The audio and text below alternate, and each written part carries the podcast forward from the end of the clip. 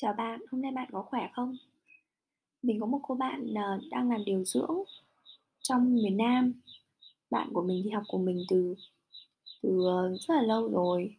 Um, hai đứa mặc dù không ở cùng nơi với nhau nhưng mà rất là thân thiết. Và ngày hôm qua thì, tối muộn ngày hôm qua chúng mình có nói chuyện với nhau, thì tình hình dịch rất là căng thẳng. Nhiều ngày rồi bạn mình không có thời gian nghỉ trực, mặc dù mọi người biết đấy, làm nghề y khi mà trực thì là cô ấy phải trực là 24 tiếng không được nghỉ ngơi gì cả. Và những cái giấc ngủ thì là những cái giấc ngủ vội thôi.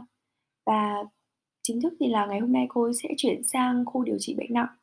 Mặc dù cái thời gian trước là cũng phải mặc những cái đồ bảo hộ, ờ, cấp 3 rồi. Sau khi mặc xong ấy, ở trong đấy rất là nóng và người của bạn mình lúc nào cũng ướt sũng. Khi mà cởi cái bộ đồ bảo hộ ra đến cái tờ giấy để trong túi áo ấy nó cũng nhòe hết mực không thể nào đọc nổi. Và bàn tay cô ấy thì lúc nào cũng nhăn nheo và xuống nước. uhm. Trước đấy thì cô cũng rất là bận rộn rồi, vừa đi làm ở bệnh viện này, nhiều khi là sẽ phải đi, um, hỗ trợ lấy mẫu test nè. Và bây giờ thì là sẽ cô ấy sẽ chuyển vào cách ly hẳn trong cái khu bệnh nặng ở trên một cái, cái tầng rất là cao của bệnh viện, ở trên đấy thì coi như là một khu tách biệt luôn. Cô ấy còn đùa với mình rằng là ở trên đấy chỉ hít không khí loãng thôi. Tách biệt như thế. Và khi mà một mình sau khi một hồi tâm sự ấy, thì, um, cô ấy có nói rằng là không biết là nếu mà lúc trước cô ấy không chọn nghề y thì bây giờ cuộc sống có tốt hơn không? à, thế qua mình cuối cùng thì bọn mình cũng không có câu trả lời nhưng mà bởi vì là cái đấy nó chỉ là một cái giả định thôi, biết đâu là khi mà cô ấy không chọn nghề y mà, uh, chọn một cái nghề nào khác đấy thì có khi là bây giờ là đã kết hôn, sinh con, rồi, uh, um, sống, uh, ở đâu đó là ngoài Bắc. Bởi vì là bọn mình thì đều ở ngoài Bắc, gia đình đều ở ngoài đấy và khi cô ấy chuyển vào trong kia thì là do công tác. Do công việc của mình và phải vào trong đấy thôi. Nhưng mà cũng biết đâu được, nếu mà bạn ấy không chọn bạn ấy không chọn như thế mà bây giờ bạn ấy có thể là một số những cái bệnh nhân Covid thì sao? Thế đời rất là đổi thay và không biết như thế nào được. Ừ, nhưng mà bạn của mình cũng rất là vui vẻ và bạn ấy đã nói rằng là đấy là sự cống hiến và mình còn đùa rằng là bây giờ chắc là giống như là những cái, chiến sĩ ra mặt trận rồi.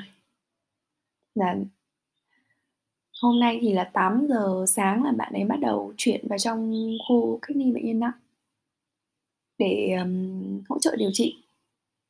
Ở đấy thì hiện tại đang có là 150 giường bệnh nặng. Và một số đồng nghiệp cô ấy nữa, bây giờ thì sẽ không phải là bộ đồ bảo hộ cấp 3 nữa rồi mà bộ đồ bảo hộ cấp 4. Sẽ còn bí bách hơn nữa, sẽ còn, ờ, sẽ còn khó chịu hơn nữa và sẽ cần phải cô ấy cố gắng hơn nữa. Nhưng mà bọn mình đều, ờ, đều tin vào một cái tương lai tốt đẹp và đều động viên nhau để cố gắng tốt hơn. Và bản thân mình thì đã thấy rằng mình rất là tốt và rất là may mắn rồi vì bây giờ mình vẫn còn có thể ở nhà của mình, mặc dù là nó bị hạn chế nhiều thứ và mình đã không đi làm rất là nhiều rất là nhiều ngày nay rồi. thế nhưng mà dẫu sao thì mình cũng cảm thấy là rất là may mắn. Và khi đấy thì mình đã nghĩ đến cái câu chuyện mà mọi người đã đọc cái chuyện, uh, có cái câu chuyện xưa về, à, ông vua và ngón tay trỏ của mình chưa? Câu chuyện đấy rất là hay để thấy được rằng là mọi chuyện nó xảy ra nó đều có nguyên do của nó. À, bạn có thể tự hỏi là những cái việc đến với mình dù tốt đẹp hay tồi tệ thì nó đều có cái nguyên do của nó cả, đều có là đều có những cái nguyên do nhất định. Và những cái việc đấy xảy ra đơn giản là nó phải đến thôi. Mình, uh, không cần phải quá cưỡng cầu ấy. Giờ mình sẽ kể cho mọi người nghe nhé. Ngày xưa, ngày xưa có một vị vua nọ, bên cạnh ông luôn có một vị quân sư. Vị quân sư này là một người thông thái, luôn giúp nhà vua xử lý rất nhiều việc cá nhân cũng như triều chính. Nhưng là nhà vua này luôn để ý một điều là không biết phải tình cờ hay không mà nhà thông thái này luôn nói một câu: "Mọi chuyện xảy ra đều có nguyên do của nó và đó là một điều tuyệt vời." Mỗi khi tư vấn cho nhà vua ấy, thì ông ấy đều nói cái câu đấy, dù nhà vua rất là trân quý vị cân quân sư nhưng mà ông không đồng tình lắm với điều này. Bởi lẽ một thứ xảy ra thì thật tình cờ thì làm sao mà có thể tuyệt vời cho được. Và những cái việc xảy ra tình cờ như thế thì đâu phải, à, lúc nào cũng tốt đâu. Đấy, sẽ có những cái chuyện xấu và chuyện xấu thì làm sao mà tình cờ cho được, ông vua đã nghĩ như vậy. Một ngày nọ nhà vua quyết định rời thành đi săn, ông cũng mời vị quân sư của mình đi cùng. Trong buổi đi săn, một tai nạn khủng khiếp đã xảy ra với nhà vua. Một ngón tay của ông đã bị chặt đứt lìa. Nhà vua hỏi vị quân sư trong vô vọng rằng tại sao một chuyện xui xẻo như vậy lại có thể xảy đến với ông. Đặc biệt là từ trước giờ ông luôn là một vị vua tốt, luôn được người dân trong vương quốc rất là kính mực, thương yêu. À, lúc đó thì vị quân sư nói rằng là mọi chuyện xảy ra đều có nguyên do của nó và đó là một điều tuyệt vời. Nhà vua rất là tức giận. Nhà ngươi sống bằng cách ăn thức ăn của ta, sống nhờ vào đồng lương ta ban cho, và giờ ngươi chỉ có những cái lời lẽ ngu ngốc nó để nói với ta hay sao? Ngươi nghĩ rằng chuyện ngón tay của ta đứt lìa là chuyện tuyệt vời ư? Nhà vua cho vị quân sư là bị điên và không biết thông cảm với ông. Nhà vua quyết định cho lính giam quân sư vào trong ngục và coi đó là một cái sự trừng phạt đối với vị quân sư. Nhiều người từng đến nhờ vị quân sư tư vấn đã vào ngục thăm ông, bất cứ khi nào họ hỏi thăm tình hình của ông thì vị quân sư lại lặp lại rằng mọi chuyện xảy ra đều có nguyên do của nó và đó là điều tuyệt vời. Mọi người cảm thấy rất là khó hiểu và cho rằng là nhà thông thái bây giờ đã trở thành một kẻ loạn trí. Một thời gian sau, nhà vua đi săn. Lần này nhà vua đi khá là xa so với lãnh thổ của mình. Ông và quân lính của mình bị lạc vào trong một khu rừng và bị một đám thổ dân ở đây răng bẫy và bắt giữ. Họ cho là đoàn người của nhà vua đã xâm phạm đến đất thiêng của họ và tất cả sẽ phải bị hiến tế cho thần rừng. Khi các vị thần Pháp chuẩn bị cho một nghi lễ hiến tế, họ bắt đầu nhà vua là người đầu tiên. Họ nhận ra rằng một ngón tay của nhà vua đã mất, họ bàn bạc với nhau và sau đó bảo rằng nghi lễ sẽ không thể thực hiện được. Vì theo tôn giáo của họ, việc hiến tế chỉ có thể diễn ra với một cơ thể lành nặng mà thôi. Nếu hiến tế một cơ thể không lành nặng thì thần linh sẽ trừng phạt cả vương quốc. Sau khi cân nhắc xong, mọi thầy Pháp cho rằng nhà vua không xứng đáng và quyết định thả nhà vua đi. Tất cả những người còn lại đều không thoát khỏi được. Nhà vua vừa nhẹ nhõm vừa bàng hoàng vì phát hiện ra rằng nếu không nhờ cái ngón tay bị mất kia, có lẽ ông đã mất mạng rồi. Ông nhớ lại những điều mà vị quân sư từng nói. Mọi việc xảy ra đều có nguyên do của nó và đó là một điều tuyệt vời.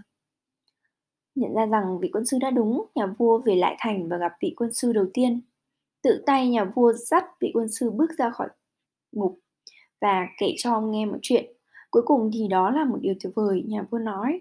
Vẫn băn khoăn, nhà vua hỏi tiếp. Trong trường hợp của ta, mất ngón tay là một điều tốt, nhưng ta muốn hỏi ông rằng việc ông bị giam vào ngục thì có gì tuyệt vời. Trong đó chỉ có bánh mì và nền đất lạnh lẽo.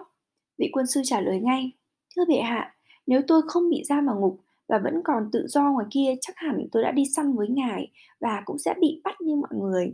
Họ đã thả ngài vì ngài không hoàn hảo để có thể hiến tế, nhưng với tôi cũng như mọi người khác chắc chắn tôi sẽ bị hiến tế. Thế nên thật may mắn khi tôi đã bị giam vào trong ngục trước khi mọi chuyện đó xảy ra. Như tôi vẫn thường hay nói, mọi chuyện xảy ra đều có nguyên do của nó và đó là điều tuyệt vời. Đấy, yeah, kết thúc câu chuyện rồi. Thì khi mà mình đọc cái câu chuyện này thì mình cũng cũng tự cảm thấy có một cái phần nào nó nó vui vẻ hơn ấy. Vì bản thân mình nghĩ rằng là câu chuyện này thì cũng có thể là giống như những cái câu chuyện khác trong cái cuộc đời mình nghĩ nhiều lúc mình cũng trải qua những cái câu chuyện, nhiều lúc nghĩ nó là xấu nhưng mà về sau lại thấy rằng là nó là tốt mỗi câu chuyện nó đều có những cái cái góc nhìn khác nhau và khi mà mình nhìn bằng một cái cách khác nhau ấy thì nó sẽ khác hơn. Và bản thân mình cũng có những cái câu chuyện nó là những cái câu chuyện của quá khứ rồi. Trước đây thì mình mình rất là khó chịu khi nghĩ về nó rồi những ký ức đấy những ký ức không tốt. Nhưng mà dần dần khi bản thân mình trưởng thành hơn ấy mình uh, suy nghĩ thấu đáo hơn và hiểu hơn thì mình cũng có những cái nhìn nó khác hơn những câu chuyện đấy và dần dần theo thời gian thì mình khi mà nghĩ lại ấy, thì mình không còn cảm thấy khó chịu nữa. Mà có khi ấy, mình lại gắn nó bằng những cái cảm xúc khác và tích cực hơn rất là nhiều. Chúc mọi người ờ, khỏe mạnh để ờ, có thể ờ, qua được cái thời gian khó khăn này. Và bây giờ thì đó là nền kinh tế nó không phải là tốt với mọi người nhưng mà chỉ cần là có sức khỏe thì sau này chúng ta sẽ có tất cả. Thế nên là hãy, uh, suy nghĩ tích cực và vui vẻ lên nhé